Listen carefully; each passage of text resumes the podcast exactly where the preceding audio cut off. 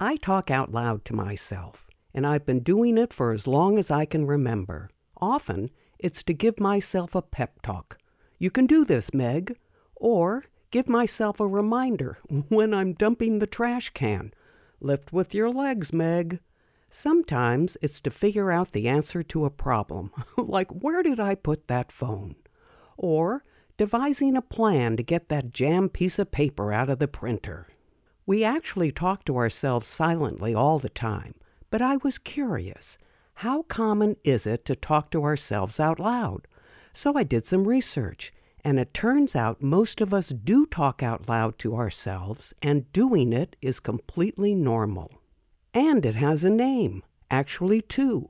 Some psychologists call it external self talk, and others call it private speech. All I know is whatever you call it, talking out loud to an audience of no one is not the first sign of madness. Whew. Oh, speaking of speaking out loud, a quick sidebar.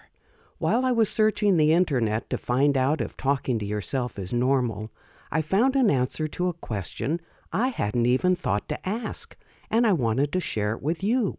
I found out the average normal speaking pitch for women is G below middle C and for men, it is C below middle C. I didn't know that. Okay, back to topic. Researchers recommend talking out loud to yourself in the second or third person because it's like having another person talk to you.